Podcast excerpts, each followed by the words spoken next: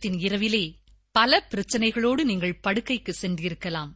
இந்த நாளிலும் அப்படிப்பட்ட பிரச்சனைகள் எனக்கு வந்துவிடுமோ என்ற பயத்தோடு வானொலி பெட்டி முன் இருக்கிறீர்கள் அல்லவா எய்சு கூறுகிறார் உங்கள் இருதயம் கலங்காதிருப்பதாக. தேவனிடத்தில் விசுவாசமாயிருங்கள் என்று. அன்பர்களே நீங்கள் ஏன் பிரச்சனைகளை சுமந்து கொண்டு இருக்க வேண்டும்? ஆண்டவர் பாதத்தில் அப்படியே பார சுமையை தூக்கி வைத்துவிட்டு மகிழ்ச்சியுடன் இந்த நாளை ஆரம்பியுங்கள். இன்றைய செய்தி மூலம் தேவன் உங்களோடு நிச்சயம் பேசுவார்.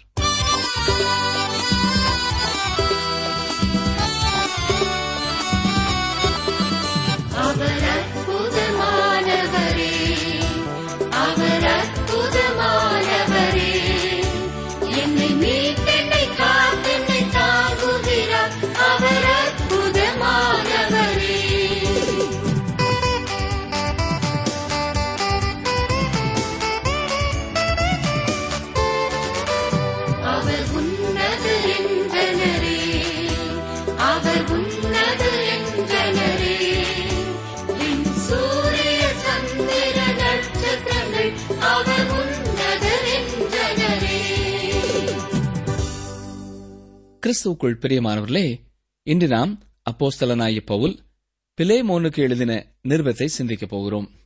வேத பகுதியிலே இது ஒரு முக்கியமான நிருபமாகும். பவுல் இந்த பிலேமோனுக்கு எழுதின நிருபம் வேதத்தில் இடம்பெறும் என்று ஒருவேளை எதிர்பார்த்திருக்க மாட்டார் என்றே தோன்றுகிறது. இந்த நிருபத்தை பார்க்கும்பொழுது ஒரு தனிப்பட்ட நபருக்கு வந்த கடிதத்தை நாம் உடைத்து வாசிப்பது போல உள்ளது. அப்போ பவுல் பிலேமோனுக்கு தனிப்பட்ட முறையிலே இந்த நிருபத்தை எழுதியிருக்கிறார். இருந்த போதிலும் இது பரிசுத்த ஆவியானவரின் ஏவுதலினால் எழுதப்பட்டது என்பதிலே சந்தேகமில்லை. இது தனிப்பட்ட நபருக்கு எழுதப்பட்ட கடிதம் என்பதனால் இதன் முக்கியத்துவம் குறைந்து போய்விடாது. ஒரு குறிப்பிட்ட காரணத்திற்காகவே பரிசுத்த ஆவியானவர் இந்த நிருபத்தை வேதத்தின் ஒரு பக்கமாக இணைத்திருக்கிறார். இந்த நிருபத்தின் பின்னால் ஒரு கதை இருக்கிறது. பிலேமோன் என்பவர் கொலோசே பட்டணத்திலே வாழ்ந்து வந்தவர். துருக்கி இப்பொழுது இருக்கிற பகுதிக்கு அருகில் இந்த பட்டணம் காணப்பட்டது. இப்பொழுது அந்த பகுதியிலே எந்த ஒரு பட்டணமும் இல்லை. எல்லாமே அழிந்து கிடக்கிறது. ஆனால் இந்த கொலைசே பட்டணம் பவுலின் நாட்களிலே ஒரு பெரிய நகரமாக இருந்தது. கொலைசே பட்டணத்திலே விசுவாசிகளுக்கு அப்போஸ்தாய பவுல் ஒரு நிருபத்தை எழுதியுள்ளதை நாம் வேதத்திலே பார்க்கிறோம். பவுல் இந்த கொலோசே பட்டணத்தை நேரிலே சென்று பார்த்ததற்கான எந்த ஒரு ஆதாரங்களும் நமக்கு இல்லை. இருந்த போதிலும் அவர் அந்த பட்டணத்திற்கு சென்றிருக்க வாய்ப்பு இருக்கிறது என்றே வேத வல்லுநர்கள் கருதுகிறார்கள். இந்த நிருபம் அடிமைத்தனம் என்ற பின்னணியத்திலே எழுதப்பட்டுள்ளது. ரோம பேரரசிலே பன்னிரண்டு கோடி மக்கள் தொகை இருந்தபொழுது ஆறு கோடி மக்கள் அடிமைகளாக இருந்தார்கள் என்று ஒரு குறிப்பு சொல்கிறது. அடிமையானவன் அந்நாட்களிலே மிகவும் மோசமான நிலைமையிலே நடத்தப்பட்டான். ஒரு எதிராளியை நடத்துவதை விட மோசமாக நடத்தினார்கள். எஜமான் விரும்புகிறதை செய்யும் ஒரு மாட்டைப் போல அவன் கருதப்பட்டான். கொலோசே பட்டணத்திலிருந்த இந்த பெரிய பணக்காரன் கிறிஸ்துவிடம் திரும்பி ரட்சிப்பு பெற்றான். இந்த பிலேமோன் எபேசுவுக்கு வந்தான் என்று நாம் தெளிவாக அறிந்து கொள்கிறோம். அப்பொழுது அப்போஸ்தாய பவுல் எபேசுவிலே இரண்டு ஆண்டுகள் தங்கியிருந்த காலம். திறன்னு என்ற பள்ளியிலே பவுல் மக்களுக்கு போதித்துக் கொண்டிருந்த நேரம். இந்த பள்ளியை சுற்றிலும் இருந்த கிராமங்கள் பட்டணங்களிலிருந்து அநேக ஜனங்கள் பவுலினிடத்திலே வந்தார்கள். இவர்களிலே அநேகர் இயேசுவை ஏற்றுக்கொண்டார்கள். குறிப்பாக சின்ன ஆசியா பகுதியில் அநேகர் இயேசுவிடமாக திரும்பினார்கள். இவர்களிலே பிலேமோனும் ஒருவர். இந்த பிலேமோனுக்கு அநேக அடிமைகள் இருந்தார்கள். இவர்களிலே ஒனேசிமு என்பவரும் ஒருவர். மற்ற அடிமைகளும் சில வேளைகளிலே செய்வது போல இந்த ஒனேசிமுவும் தன் எஜமானை விட்டு ஓடிப்போனார். அவ்வாறு ஓடிப்போனவர்கள் அப்பொழுதிருந்த பெரிய நகரங்களிலே ஓடிச் சென்று ஒளிந்து கொள்வது போல இந்த ஒனேசிமுவும் ரோம் நகரத்திற்கு ஓடிச் சென்றார். அங்கே அவர்களிலே ஒருவராக இவர் மறைந்து போக வாய்ப்பு இருக்கிறது ஆனால் ஒரு நாளிலே அடிமையாயிருந்த இந்த ஒனேசிமு சுதந்திரத்தில் அடிமைத்தனத்தையும் அடிமைத்தனத்தில் சுதந்திரம் இருப்பதையும் கண்டுபிடித்தார். இவர் அடிமையாக இருந்தபொழுது எங்கே படுப்பது என்றோ என்ன உண்பது என்றோ கவலைப்பட்டிருக்க மாட்டார். காரணம் அவருடைய எஜமான் எல்லாவற்றையும் பார்த்துக் கொள்வார். ஆனால் இப்பொழுதோ ரோம பேரரசிலே இருந்த இவருக்கு உண்மையிலே பலதரப்பட்ட பிரச்சனைகள். பசியினாலும் வீட்டு நினைவினாலும் வாடியிருப்பார். இப்படிப்பட்ட ஒரு நாளிலே அவர் ஒரு தெருவழியை சென்றிருப்பார். அங்கே ஒரு மனிதன் சங்கிலியால் கட்டப்பட்டவராக நிற்க அவரை சுற்றிலும் ஒரு பெரும் கூட்டம் சூழ்ந்து நிற்க கண்டிருப்பார். ஒனேசிமு சங்கிலியால் கட்டப்பட்டிருந்த நிலையிலிருந்து ஓடியவர்தான்.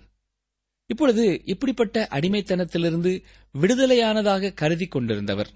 ஆனால் இந்த மனிதர் அதாவது பவுல் சங்கிலியால் கட்டப்பட்டவராக இருந்தாலும் விடுதலையோடு இருக்கிறாரே என்று கண்டபொழுது ஒனேசிமுக்கு மிகவும் வித்தியாசமாக தெரிந்திருக்கும். அவர் விடுதலையோடு இருக்கிறார். நானோ ஓடி வந்த பின்னரும் இன்னும் அடிமையாகவே இருக்கிறேன். குற்ற மனசாட்சியினாலும் பசியினாலும் பொருளாதாரத்தாலும் அடிமைப்பட்டு கிடக்கிறேன். அவர் சங்கிலியால் கட்டப்பட்டிருந்தும் விடுதலையாக மகிழ்ச்சியாக காணப்படுகிறார். அவருக்கு மனதிலே விடுதலை இருக்கிறது. ஆனால் நானோ இன்னமும் அடிமையாகவே இருக்கிறேன் என்று எண்ணியிருப்பார். பின்னர் அவரை சுற்றி நின்று கொண்டிருந்த மக்கள் எல்லாரும் அவரை விட்டு போகும் வரை அங்கே காத்திருந்திருப்பார். எல்லாரும் சென்ற பின்பு ஒனேசிமு பவுலிடம் நெருங்கி போய் அவர் பிரசங்கித்த காரியங்களை குறித்த விளக்கத்தை கேட்டிருப்பார். உடனே அப்போஸ்நாய பவுல் உனேசிமுவை கிறிஸ்துவனிடத்திலே நடத்தியிருப்பார். இயேசுவை பற்றிய சுவிசேஷத்தை அவருக்கு அறிவித்து இயேசு எவ்வாறு மறித்து மூன்றாம் நாளில் உயிர்த்தெழுந்தார் என்பதை குறித்து சொல்லியிருப்பார். ஒனேசிமுவை இயேசுவின் பேரிலே விசுவாசம் வைக்க சொல்லியிருப்பார். ஒனேசிமு அவ்விதமே செய்தார். இவ்வாறு ஒனேசிமுவும் கிறிஸ்துவுக்குள் புதிய சிருஷ்டியாக மாறினார். இதற்கு பின்பு கிறிஸ்துவை ஏற்றுக்கொண்ட பின் ஒவ்வொருவரும் செய்கிற காரியத்தையே ஒனேசிமுவும் செய்தான். தன்னுடைய பழைய பாவ வாழ்க்கையின் கிரியைகளை சரி செய்ய நினைத்தான். தன்னுடைய காரியத்தை பவுலரிடம் மறைக்காமல் தெளிவாக சொன்னார். ஐயா நான் உங்களிடத்திலே அறிக்கையிட வேண்டியது ஒன்று உள்ளது. நான் ஓடி வந்துவிட்ட ஒரு அடிமை. உடனே பவுல் ஒனேசிமுவுடன் அவர் எங்கே இருந்து ஓடி வந்தவர்? என்று விசாரித்தார். அதற்கு ஒனேசிமு தான் சின்ன ஆசியா பகுதியிலே இருக்கிற கொலோசே பட்டணத்திலிருந்து ஓடி வந்ததாக கூறினார். உடனே பவுல் அங்கே ஒரு சபை இருக்கிறதே உன்னுடைய எஜமானுடைய பெயர் என்ன? என்றார். பிலேமோன் என்றார் ஒனேசிமு. நீ பிலேமோனுடைய அடிமையாக இருந்தாயா? ரொம்ப சந்தோஷம். ஏனென்றால் அவரை நான் கிறிஸ்துவனிடத்திலே நடத்தியிருக்கிறேன். அவர் எனக்கு மிகவும் கடமைப்பட்டிருக்கிறார் என்று பவுல் கூறினார். இதற்கு பதிலாக ஒனேசிமு நான் அந்த பிலேமோனுடன் திரும்ப போய் சேர்ந்து கொள்ள வேண்டும் என்று நீங்கள் நினைக்கிறீர்களா? என்று பவுலிடம் கேட்டார். ஆம் கண்டிப்பாக திரும்ப செல்ல வேண்டும். ஆனால் பழைய நிலையில் அல்ல புதிய ஒரு நிலையிலே செல்ல நான் உன்னிடத்திலே ஒரு கடிதத்தை எழுதி தருகிறேன் என்று சொல்லியிருக்கிறார். இதனால் நமக்கு ஒரு கடிதம் கிடைத்திருக்கிறது. அதுவே அப்போஸ் நாய பவுல் பிலேமோனுக்கு எழுதிய கடிதம். எல்லா மனித இருதயத்திலேயும் தான் விடுதலையோடு இருக்க வேண்டும் என்ற வாஞ்சை உண்டு. ஆனால் துரதிருஷ்டவசமாக அவர்களை அறியாமலேயே அவர்கள் பாவத்திற்கு அடிமைகளாக இருக்கிறார்கள். போதைக்கு இச்சைக்கு பொருளாசைக்கு இப்படி எத்தனையோ காரியங்களுக்கு அடிமைகளாக காணப்படுகிறார்கள். அவர்கள் அதை விடுதலை என்று நினைக்கும்படி வஞ்சிக்கப்பட்டிருக்கிறார்கள். ஆனால் உண்மையிலே விடுதலை இல்லை அவர்கள் மனதிலே சமாதானமும் இல்லை. இயேசு கிறிஸ்து இவர்களை பார்த்து இவ்வாறு கூறுகிறார். ரோமர் எட்டாம் அதிகாரம் முப்பத்தி ஆறாம் வசனத்திலே ஆகையால் குமாரன் உங்களை விடுதலையாக்கினால் மெய்யாகவே விடுதலையாவீர்கள். நீங்கள் இந்த பிலேமோன் நிருபத்தில் அடிமைத்தனம் சரியா தவறா என்பதை பற்றிய வாக்குவாதத்தையோ இல்லாவிட்டால் அடிமைத்தனத்திற்கு எதிரான கருத்துக்களையோ பார்க்க முடியாது. மாறாக இந்த உலகத்தில் உள்ள எல்லா அடிமைத்தனத்திலிருந்தும் ஒரு விடுதலை நமக்கு உண்டு என்ற ஒரு நம்பிக்கையை இதிலே பெறுகிறோம். அதை கற்றுக்கொள்கிறோம். எல்லாரும் பெற விரும்புகிற அந்த விடுதலையை பற்றியே இந்த நிருபத்திலே பார்க்கிறோம். நாம் இப்பொழுது இந்த நிருபத்தின் இரு பெரும் நோக்கங்களை பார்க்கிறோம். இந்த நிருபத்தின் பிரதானமான நோக்கம் தேவனுக்கு முன்பாக கிறிஸ்து நமக்காக பரிந்து பேசுகிறார் என்ற கிறிஸ்துவின் அன்பை நமக்கு வெளிப்படுத்துவது. பதிலீடு என்பதற்கு இது ஒரு சிறந்த விளக்கமாக காணப்படுகிறது. அதாவது ஒருவருக்கு பதிலாக மற்றொருவர் என்ற கருத்து. பதினெட்டாம் வசனத்திலே அவன் உமக்கு யாதொரு அநியாயம் செய்ததும் உம்மிடத்தில் கடன் பட்டதும் உண்டானால் அதை என் கணக்கிலே வைத்துக் கொள்ளும் என்று இங்கே பவுல் சொல்கிறார் பவுல் ஒனேசிமுவின் இடத்தை எடுத்துக்கொண்டு பேசுகிறார் இல்லையா? இயேசு கிறிஸ்துவும் நம் ஒவ்வொருவருடைய இடத்தையும் எடுத்துக்கொண்டார். நம்முடைய பாவங்களை அவர் மேல் ஏற்றுக்கொண்டார். நம்முடைய மரணத்தின் இடத்தை அவர் எடுத்துக்கொண்டு அவருடைய வாழ்க்கையின் இடத்தை நமக்கு தந்தருளினார். பதினேழாம் வசனத்திலே ஆதலால் நீர் என்னை உம்மோடே ஐக்கியமானவன் என்று எண்ணினால் என்னை ஏற்றுக்கொள்வது போல அவனையும் ஏற்றுக்கொள்ளும் என்று எழுதியிருக்கிறார். என்ன ஒரு அன்பு பார்த்தீர்களா? ஒனேசிமு ஓடி போன அடிமை. அவரை பவுலை ஏற்றுக்கொண்டது போல ஒரு பெரிய அப்போஸ்தலரை ஏற்றுக்கொண்டது போல பிலேமோன் வீட்டிலே ஏற்றுக்கொள்ள வேண்டுமாம். கிறிஸ்துவும் நமக்காக தேவன் முன் நிற்கிறார். இல்லாவிட்டால் நம்மால் நிற்க முடியாது. நம்மை தேவன் இயேசுவின் மூலமாகவே ஏற்றுக்கொள்கிறார். இரண்டாவதாக இந்த நிருபத்தின் நடைமுறை நோக்கம் என்னவென்றால் சகோதர அன்பை போதிப்பதாகும். அப்போஸ்தலனாய் பவுல் தனது நிருபம் ஒன்றில் எஜமானுக்கும் வேலைக்காரனுக்கும் அதாவது எஜமானுக்கும் அடிமைக்கும் உள்ள கிறிஸ்துவுக்குள்ளான புதிய உறவு முறை எவ்வாறு இருக்க வேண்டும் என்று சொல்லியிருக்கிறார். இங்கே பிலேமோ நிருபத்திலே அது எவ்வாறு நடைமுறையிலே இருக்கும் என்பதை பற்றி சொல்கிறார். ரோம சாம்ராஜ்யத்திலே இந்த எஜமானும் அடிமையும் இரு வேறுபட்ட இனத்தை சார்ந்தவர்கள். இவர்கள் ஒருவருக்கொருவர் வெறுப்பாக நடந்து கொள்வார்கள். ஆனால் இப்பொழுதோ அவர்கள் கிறிஸ்துவுக்குள்ளாக சகோதரர்களாகிவிடுகிறார்கள் இப்பொழுது அவர்கள் ஒருவரை ஒருவர் நேசிக்கிறார்கள். இரு இனத்திற்கிடையே எஜமான் அடிமை என்ற உறவிற்கிடையே உள்ள பிரிவினை மாறிவிடுகிறது. இதுவே ஏற்றத்தாழ்வை மாற்றும் ஒரே வழி. இப்பொழுது முதலாவது வசனத்தை பாருங்கள். இங்கே பவுல் தன்னை அப்போஸ்தலர் என்று குறிப்பிடவில்லை என்பதை கவனித்து பார்க்க வேண்டும். பவுல் சபைகளுக்கு நிறுவத்தை எழுதும் பொழுது இயேசு கிறிஸ்துவின் அப்போஸ்தலன் என்று குறிப்பிடுகிறார். ஆனால் இந்த கடிதம் தனிப்பட்ட நபருக்கு எழுதப்பட்ட தனிப்பட்ட கடிதம். இவர் தன்னுடைய அப்போஸ்தல பட்டத்தை இங்கே குறிப்பிட்டு காண்பிக்க வேண்டியது அவசியமில்லை. இது ஒரு தனிப்பட்ட கடிதமாகவே இருக்க வேண்டும் என்று பவுல் எண்ணியிருப்பார்.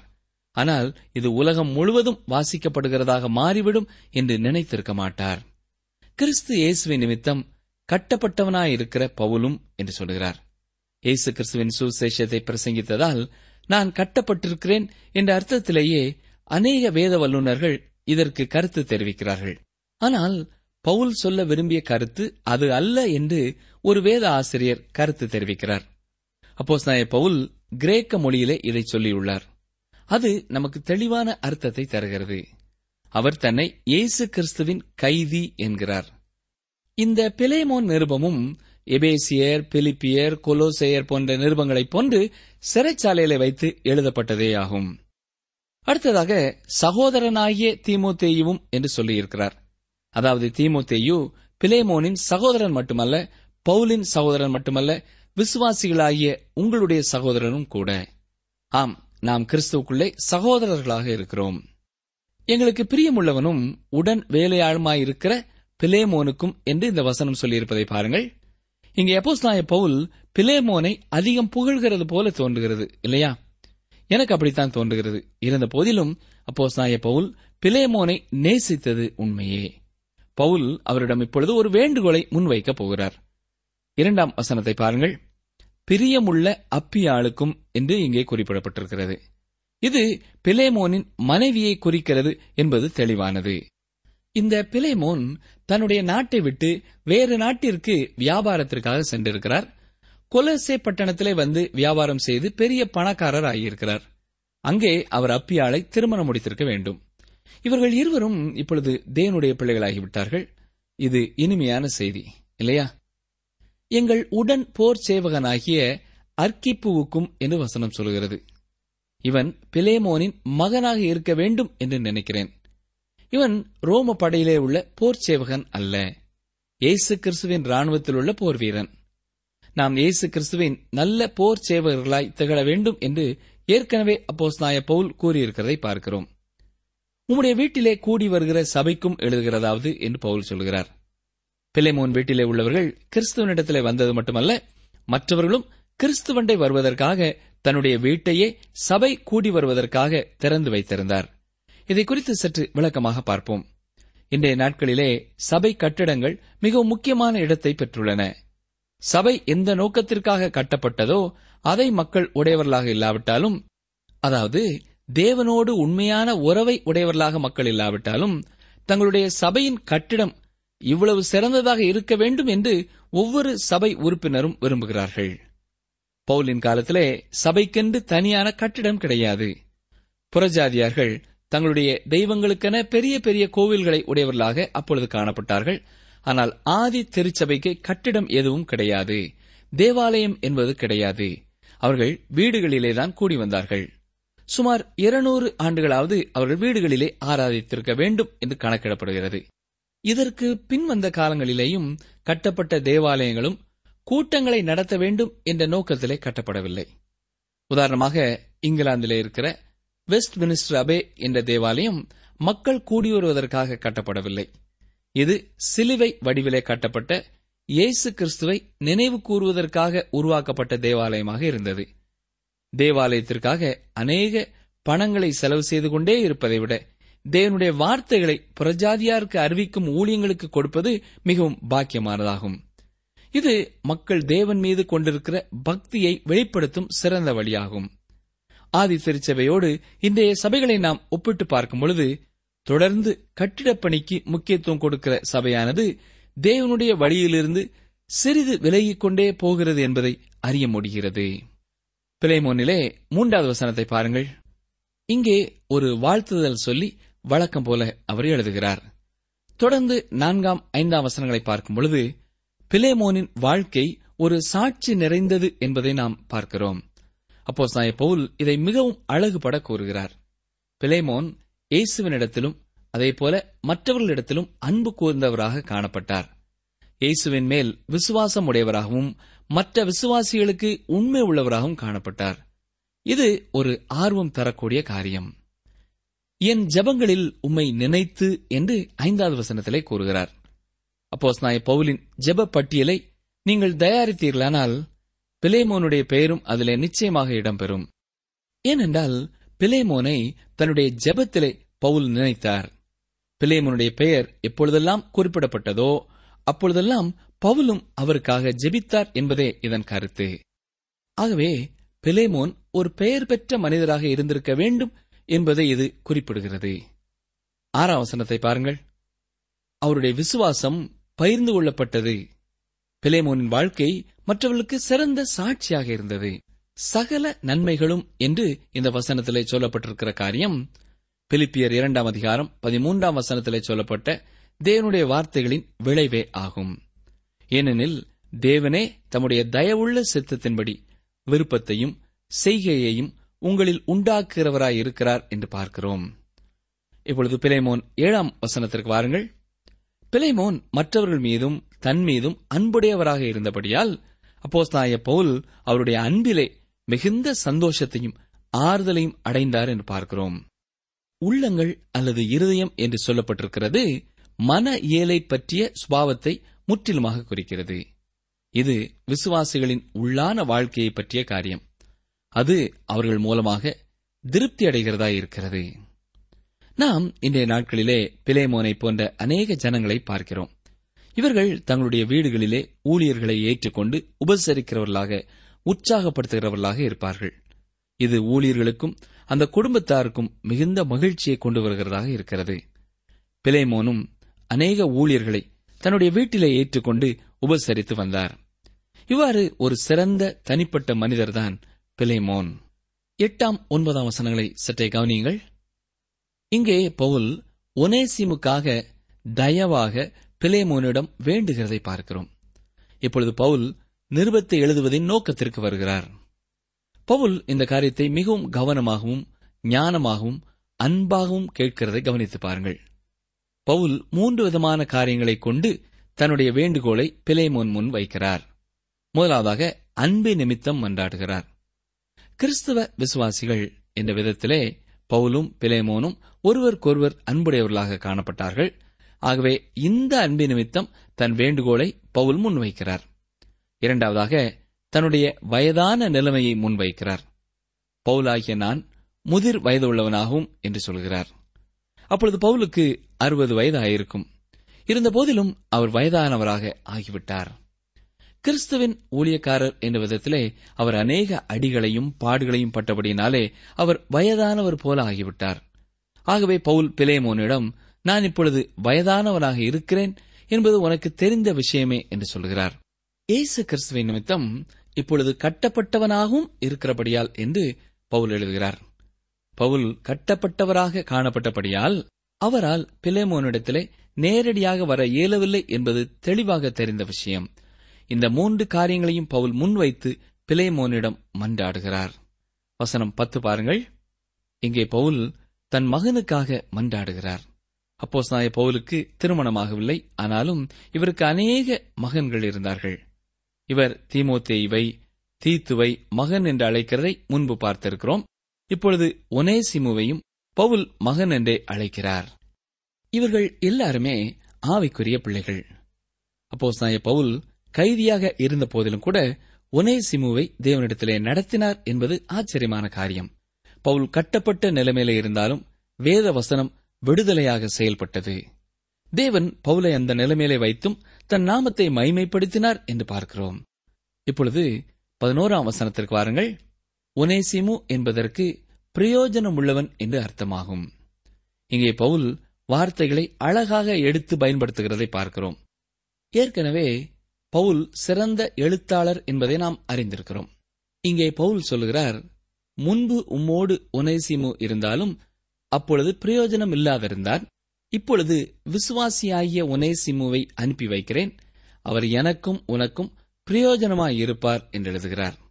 தொடர்ந்து பனிரெண்டு பதிமூன்று அவசரங்களை பார்க்கும் பொழுது தன்னை ஏற்றுக்கொள்வதைப் போலவே உனேசிமுவை ஏற்றுக்கொள்ளும்படி பவுல் சொல்கிறார். அதே வேளையிலே பவுல் தான் என்ன நினைத்தார் என்பதையும் வெளிப்படையாக கூறியிருக்கிறார். நான் முதலாவது நினைத்தது என்னவென்றால் இந்த உனேசிமுவை என்னோடு வைத்துக் கொள்ள விரும்பினேன். ஏனென்றால் எனக்கு ஒரு ஆள் தேவையாயிருக்கிறது. நான் இங்கே சிறையிலே இருக்கிறேன். வயதானவனாக பலவீனம் உள்ளவனாக குளிரிலே கஷ்டப்படுகிறேன். இந்த சூழ்நிலையிலே உனேசிமு எனக்கு உதவியாக இருக்க முடியும். ஆகவே நான் அவனை என்னோடு வைத்திருக்கிறேன் என்று உனக்கு தெரிவித்து விடவே முதலாவது விரும்பினேன் என்கிறார். ஆனால் பவுல் அதை செய்யவில்லை. காரணத்தை அவரே சொல்கிறார். வசனம் பதினேழு பாருங்கள். நான் ஒனேசிமுவை என்னோடு வைத்துக் கொள்வது சரியான காரியமல்ல அவனை நீர் மன விருப்பத்தோடு என்னிடத்தில் அனுப்பி வைக்கிறதாயிருந்தால் அனுப்பி வையும். அது நியாயமாக இருக்கும் என்று பவுல் சொல்கிறார். சரி பிலேமோன் ஒனேசிமுவை பவுலினிடத்திலே திரும்ப அனுப்பி வைத்தாரா? இதை குறித்து நமக்கு சரியான தகவல் இல்லை. இருந்த பொழுதிலும் அவர் ஒனேசிமுவை பவுலினிடத்திலே அனுப்பி வைத்திருப்பார் என்றே தோன்றுகிறது.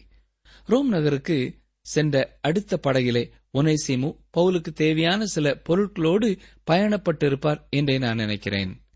தொடர்ந்து பதினைந்து பதினாறாம் வசனங்களை பாருங்கள். ஒனேசிமு ஒரு விசுவாசியாக மாறிவிட்டபடியால் அவர் பிலேமோனோடு கொண்டிருந்த உறவு தகுதி போன்றவற்றிலே மிகுந்த வேறுபாடு ஏற்பட்டது. ரோம சட்டப்படி ஒனேசிமு இந்த சூழ்நிலையிலேயும் அடிமைதான். ஆனால் பிலேமோனுக்கு இப்பொழுது பிரியமுள்ள சகோதரனாக ஒனேசிமு மாறிப்போனார். அடுத்த வசனங்களிலே ஒருவருக்காக மற்றொருவர் பாடுபடுவது மற்றவர் மீது குற்றத்தை சுமத்துவது ஆகிய இரண்டு காரியங்களை இங்கே நாம் பார்க்கிறோம். இயேசு கிறிஸ்துவை சொந்த இரட்சகராக ஏற்றுக்கொண்டவர்களுக்காக இயேசு கிறிஸ்து பிதாவினிடத்திலே வேண்டுவது போல இருக்கிறது. இயேசு கிறிஸ்துனுடைய சந்நிதியிலே நிற்கிற அந்த பாக்கியத்தை உரிமையை ஒவ்வொரு ரட்சிக்கப்பட்ட மனிதனும் பரலோகத்திலே பெறுவான். ஏனென்றால் அவன் கிறிஸ்துவனுடைய உரிமையை பெற்றவனாக இருக்கிறான். வசனம் பதினேழிலே நீர் என்னை ஐக்கியமானவன் என்று எண்ணினால் நீர் என்னை ஏற்றுக்கொள்வது போலவே அவனையும் ஏற்றுக்கொள்ள வேண்டும் என்று விரும்புகிறேன். நீர் என்னை எப்பொழுதும் ஒரு விருந்தாளியாக ஏற்றுக்கொள்வது போல ஏற்றுக்கொள்வீர் அல்லவா? ஒனேசிமுவையும் அவ்வாறே ஏற்றுக்கொள்ளும். அவனை வெளியே குளிரிலே போட்டு விடாதையும் என்று சொல்லுகிறார். பதினெட்டாம் வசனம் பாருங்கள். இந்த வசனத்திலே ஒருவருடைய குற்றத்தை மற்றவர்கள் ஏற்றுக்கொள்வதை குறித்து மிக தெளிவாக பார்க்கிறோம். நீங்கள் தேவனிடத்திலே வரும்பொழுது இயேசு கிறிஸ்து பிதாவினிடத்திலே உங்களுக்காக இவ்வாறுதான் சொல்லுவார். இந்த மகன் அல்லது இந்த மகள் ஏதாவது தவறு செய்திருந்தால் உமக்கு ஏதாவது கடன்பட்டிருந்தால் அதை என்னுடைய கணக்கிலே வையும் என்று சொல்லுவார். கிறிஸ்துவுக்குள் இருப்பது என்பது இதுதான். பிரியமானவருக்குள் ஏற்றுக்கொள்ளப்படும் காரியம் இவ்வாறே நடைபெறுகிறது. உங்களையும் என்னையும் இயேசு கிறிஸ்துவும் பிதாவும் ஏற்றுக்கொள்கிறது இவ்வாறுதான். என்ன ஒரு பாக்கியம் இல்லையா? தொடர்ந்து பத்தொன்பதாம் வசனத்தை பாருங்கள். பவுலாகிய நான் இதை என் சொந்த கையாலே எழுதினேன் நான் அதை செலுத்தி தீர்ப்பேன் என்கிறார். இயேசு கிறிஸ்துவும் செலுத்தி தீர்த்திருக்கிறார். அவர் தம்முடைய ஜீவனையும் கொடுத்து இரத்தத்தை சிந்தி நம்முடைய பாவ கடனை முழுவதும் செலுத்தி தீர்த்துள்ளார். அடுத்ததாக நீர் உம்மைத்தாமே எனக்கு கடனாக செலுத்த வேண்டும் என்று நான் உமக்கு சொல்ல வேண்டியதில்லையே என்றும் சொல்கிறார். அப்போஸ்நாய பவுல் பிலேமோனை தேவனிடத்திலே நடத்தியிருக்கிறார். இதற்காக அவர் எவ்வாறு பவுலுக்கு திருப்பிச் செலுத்த முடியும்? வசனம் இருபதை பாருங்கள். வாசிக்கிறேன். ஆம் சகோதரனே கர்த்தருக்குள் உம்மாலே எனக்கு பிரயோஜனம் உண்டாகட்டும். கர்த்தருக்குள் என் உள்ளத்தை இளைப்பார பண்ணும். அதாவது நாம் ஏற்கனவே பார்த்தது போல இது ஒரு தனிப்பட்ட கடிதம். பிலேமோனுக்காக பவுல் எழுதியது. இந்த வசனத்திலே பவுல் அவர் மீதுள்ள தனது உறுதியையும் தான் வேண்டிக் கொள்வதற்கு மேலாக அவர் உதவி செய்வார் என்று நம்புகிறதையும் வெளிப்படுத்துகிறார். மற்றவர்கள் வேண்டிக் கொள்கிறதிலும் அதிகமாய் செய்ய வேண்டியது ஒரு விசுவாசியின் குணநலன். இயேசு கிறிஸ்து இரண்டு மைல் தூரம் செல்லும்படியாக சொன்ன காரியம் உங்களுக்கு நினைவில் இருக்கலாம். இந்த அநேகர் தேவனுடைய காரியத்திலே மிகவும் குறைபட்டவர்களாக இருக்கிறபடியால் தான் அவர்கள் வாழ்க்கையிலேயும் செழுமை இல்லாமல் இருக்கிறது. நம்முடைய தேவன் தாராளமான தயை பெருத்த தேவன். நாமும் தாராளமானவர்களாக காணப்பட அவர் நம்மை எதிர்பார்க்கிறார். இருபத்தி இரண்டு அவசரத்தை பாருங்கள். பவுல் சிறையிலிருந்து விடுவிக்கப்படுவார் என்று எதிர்பார்த்தார். அதற்காக ஜெபிக்கும்படி அவர் மற்றவர்களிடம் கேட்டுக்கொண்டார். இது பவுல் ரோமாபுரியில் முதலாவது சிறை வைக்கப்பட்ட பொழுது எழுதப்பட்ட கடிதம். இந்த சிறையிருப்பிலிருந்து அவர் விடுவிக்கப்பட்டு பிலேமோனை தனிப்பட்ட முறையிலே சென்று பார்த்து வந்திருப்பார் என்று நம்ப இடம் இருக்கிறது இருபத்தி மூன்று முதல் இருபத்தி ஐந்து வசனங்களை பார்க்கும் பொழுது இந்த அருமையான நிருபம் நண்பர்களுக்கு சொல்லுகின்ற வாழ்த்துதல்களோடு இனிமையாக நிறைவடைகிறது. இந்த புத்தகம் நமக்கு கற்றுக் கொடுக்கிற காரியம் என்ன? இயேசு கிறிஸ்து எனக்காகவும் உங்களுக்காகவும் பரிந்து பேசுகிறவராயிருக்கிறார். அது மட்டுமல்ல நாமும் ஒருவரை ஒருவர் மன்னிக்க ஒருவரை ஒருவர் ஏற்றுக்கொள்ள ஆண்டவராலே வழிநடத்தப்படுகிறோம். அப்படிப்பட்ட கிருபை நமது வாழ்க்கையிலையும் காணப்பட கர்த்தர் தாமே நமக்கு உதவி செய்வாராக. அன்பர்களே அடிமைகளோ அகதிகளோ அனாதைகளோ பாவ வாழ்வில் அமிழ்ந்து கிடப்பவரோ யாராயிருந்தாலும் அனைத்து தரப்பு மக்களும் ஆண்டவருக்கு வேண்டும். அவர்கள் எப்படிப்பட்டவர்களாயிருந்தாலும் அவர்களை அரவணைத்து ஆறுதல் படுத்தி மன்னித்து புதுவாழ்வு கொடுக்க அவர் தயை பெருத்தவராயிருக்கிறார் ஏனென்றால் கிறிஸ்து பாவத்திற்கு பதிலீடாக தன்னையே கொடுத்ததோடு பாவிகளுக்காக பரிந்து பேசுகிறார். அன்பிற்கு இலக்கணமாக திகழும் ஆண்டவராகிய இயேசு கிறிஸ்துவின் அடிச்சுவடுகளை பின்பற்றி நடப்போம். அழிந்து போகிற ஆத்துமாக்களுக்காக நாமும் ஆண்டவரிடத்தில் பரிந்து பேசுவோம்.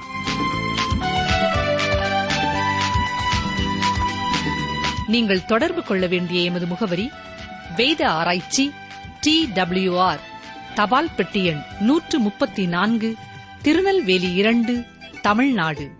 எங்கள் தொலைபேசி எண் தொன்னூற்று நான்கு நாற்பத்தி இரண்டு இருபத்தி ஐந்து இருபத்தி ஆறு இருபத்தி ஏழு. மற்றும் ஒரு தொலைபேசி எண் ஒன்பது ஐந்து எட்டு ஐந்து நான்கு ஆறு பூஜ்ஜியம் நான்கு ஆறு பூஜ்ஜியம். எங்கள் இமெயில் முகவரி Tamil DTP at radio eight eight two dot com.